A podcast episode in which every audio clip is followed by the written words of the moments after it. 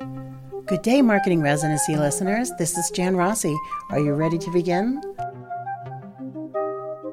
Let's start. I want to provide a little bit of an update from yesterday, my example of Barnes and Noble and I made a statement there that, you know, perhaps we're training them to go to our e commerce stores. And so they're used to that quick checkout. And that's why the annoying practice of asking us seven questions when we're standing in line is just not going to cut it anymore because you don't have that much space for us to stand in line six feet apart and you've got to speed things up. Plus, we don't really want that anymore. And I mentioned it was like a 1992 thing, but the main reason why you don't want to do that is because if you think that they're going to go to your online online store, you are kind of wrong there. The chances of them looking for that item and doing a general search on Google or DuckDuckGo or whoever they're using, it's going to come up with lots of people who sell that particular item. Who gets their attention might be the one who has the cheaper price. They might have free shipping. They might have uh, a place that they trust that they like to go to and go, oh, I can get that at Staples. Hey, that same book is at Staples for $10 less. People start searching on where they can get that item. They're not necessarily going to go to the Barnes and Noble website to get the book. They are going to search on the name of the book. So you really don't want to dissuade somebody from not coming into your store if you've spent all this money on retail and you're paying rent and everything. You know, you really want them to come in. And if you want to make sure that they stay with you,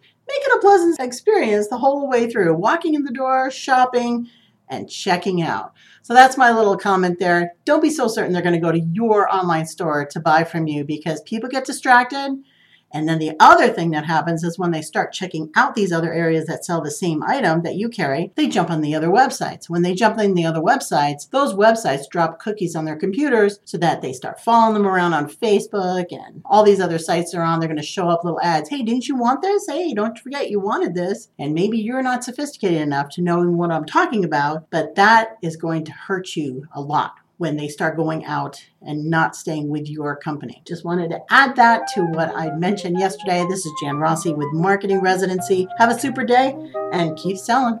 Bye bye.